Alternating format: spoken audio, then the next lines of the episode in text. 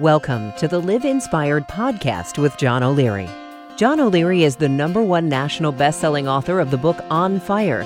He's a world-class inspirational speaker and he's the host of the Live Inspired podcast. John interviews extraordinary individuals on their life story so that you can wake up from accidental living and more fully live your life story. Here's your host, John O'Leary. Well, hello, my friends. I am John O'Leary and absolutely thrilled to be with you on this introduction to my podcast. Welcome to it. Have you ever wondered what's really possible through your lives? Uh, I mean, like, what's really, really possible professionally, relationally, personally? What's really possible through your lives? For as long as I can remember, it's been a question that has been dancing around the back of my mind. What what's really possible? What's my calling? What am I supposed to do with my life?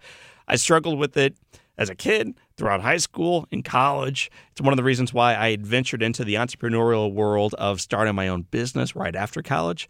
I worked as a real estate developer and did that for 11 years in St. Louis, Missouri. I had a blast doing it. It was a lot of fun. Worked with some great guys, did some really interesting work. But I still wondered what is my real calling? What's my purpose? What's really possible? I ventured into volunteer work and service work. I became a big brother and big sister, which was and remains a great gift in our lives. I even worked as a part time chaplain for three years. Life was good, life was enjoyable. I was married, kids were beginning to show up, we were having a blast but I still had not really found my calling, my purpose, or real inspiration yet in my life. And that all changed about 10 years ago.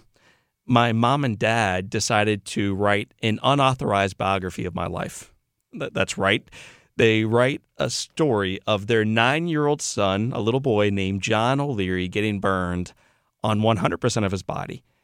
They wrote about the surgeries, they wrote about the amputations, they wrote about the challenges and the opportunities, and the men and women, the boys and girls, the volunteers who came together, who supported, who served, who worked, who prayed, who fought to make this little boy's unlikely recovery a reality, and then the life that has unfolded since.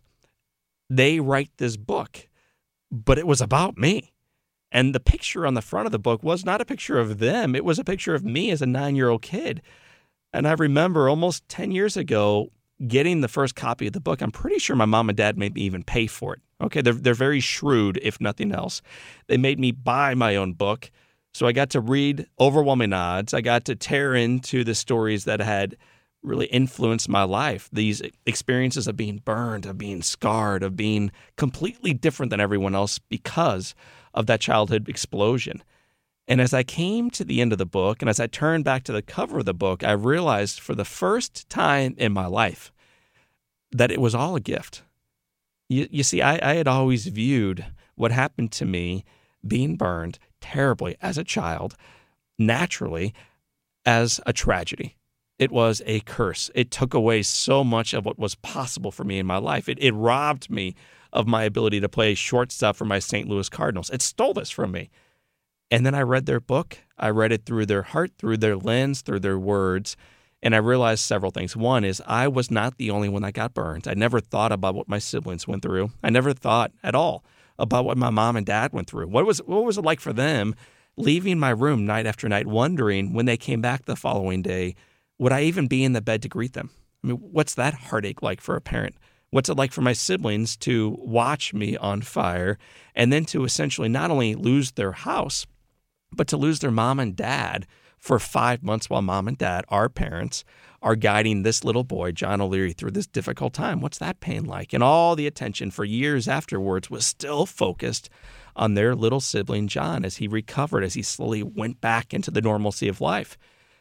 I saw it through their lens, but I also saw it through the clarity of 2020 vision, which freed me to realize that the best of my life today, my marriage, uh, my strong faith, uh, my relationship capital, where I went to college, who I hang out with today, what I find important, compassion and empathy, and things that really do matter, were born specifically from this experience of being burned as a kid.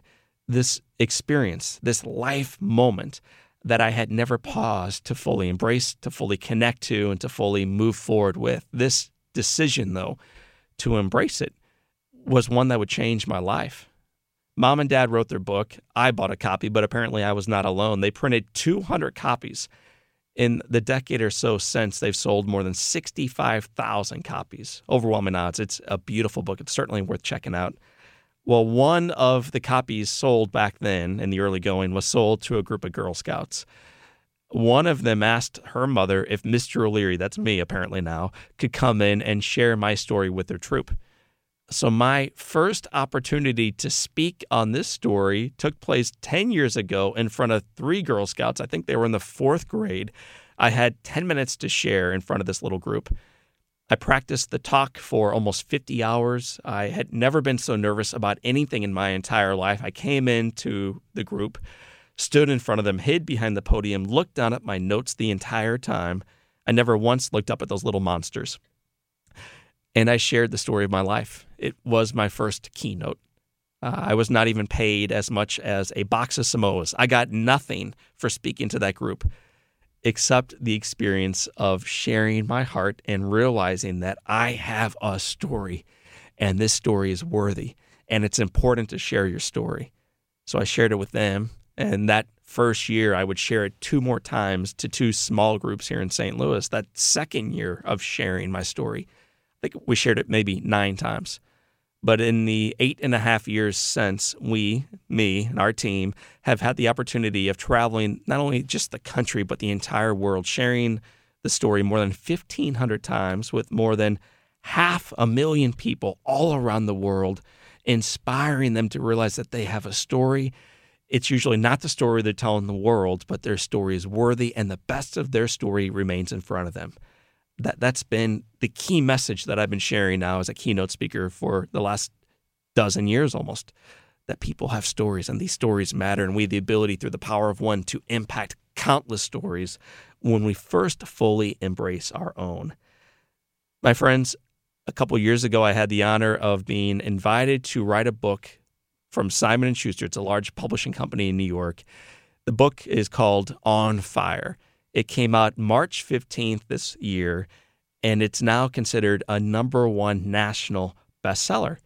It's touching lives all around the United States. Something cool about On Fire is it is now being translated into a dozen languages, which it just blows me away to think about people learning about what we went through, what our family went through, this tragedy, and then the triumph, and what we can learn from this and how we can apply it in our own lives to elevate the lives of those around us will be read all around the world. It's deeply inspiring, deeply humbling, but also challenging because we keep asking ourselves, how can we make an even greater impact? What is really possible through our lives now? Because it's a question we keep asking. We never get to the top of the mountain. You always see additional mountains in the distance, which free you to slide down one slope and then climb up the next. So, how can we touch more lives going forward? Well, we realized there's a need for hope and inspiration. One way to get there, of course, is to speak. Another way is to create beautiful uh, newsletters. We have about 140,000 following us online right now, which is awesome. We have the book on fire out there. And then the next page, the next mountain, the next chapter of our journey, the one you're listening to right now, is a podcast. We think the marketplace is starved, absolutely starved for hope and inspiration. So, this podcast was created to help you and help a marketplace around the United States and around the world live inspired. Each episode, released on Thursday mornings, will feature one special guest who will share their story. They're going to share their challenges, they're going to share their successes, they're going to share their life so that we can better lead our lives, so we can better embrace our stories, so we can impact and touch and elevate the lives of those around us. The first season, the one we're talking about right now, the one we're recording right, right now, the one that we're super excited about right now, will feature guests like Joe Buck, the announcer that is all over the place in the NFL, Major League Baseball. He's doing the World Series. We'll interview Brian Buffini, one of the greatest speakers and authors you may not have ever heard of. Amazing man. We'll interview someone that I'm extraordinarily excited to have in studio. I share her last name. The name is Susan O'Leary. Totally fired up to have mom with me. Susan O'Leary, you're going to love her story. You're going to love what she's been through and how she puts everything into perspective. Dave Ramsey, the huge media presence financial guru based in Nashville, Tennessee. He's a phenomenal guy, phenomenal person, also a great friend. So Ramsey will be on Tom Ziglar, Rachel Macy Stafford, the hands free mama, along with many, many, many other guests. It's going to be an amazing season, and you get to join us on the front side. So, my invitation, my challenge to you right now is to subscribe today. Don't wait, do it right now. Listen to the preview episode with my mom, special guest Susan O'Leary. You're going to love it. Then hit subscribe and then buckle up as episode after episode come back into your lives Thursday after Thursday for the remainder of the season and beyond. My friends, I am super excited to be with you on this journey. I'm looking forward to living inspired with you on this podcast. And what I know is our best days remain in front of us. So, for this time and until next time, subscribe today and know that this is your day. Live inspired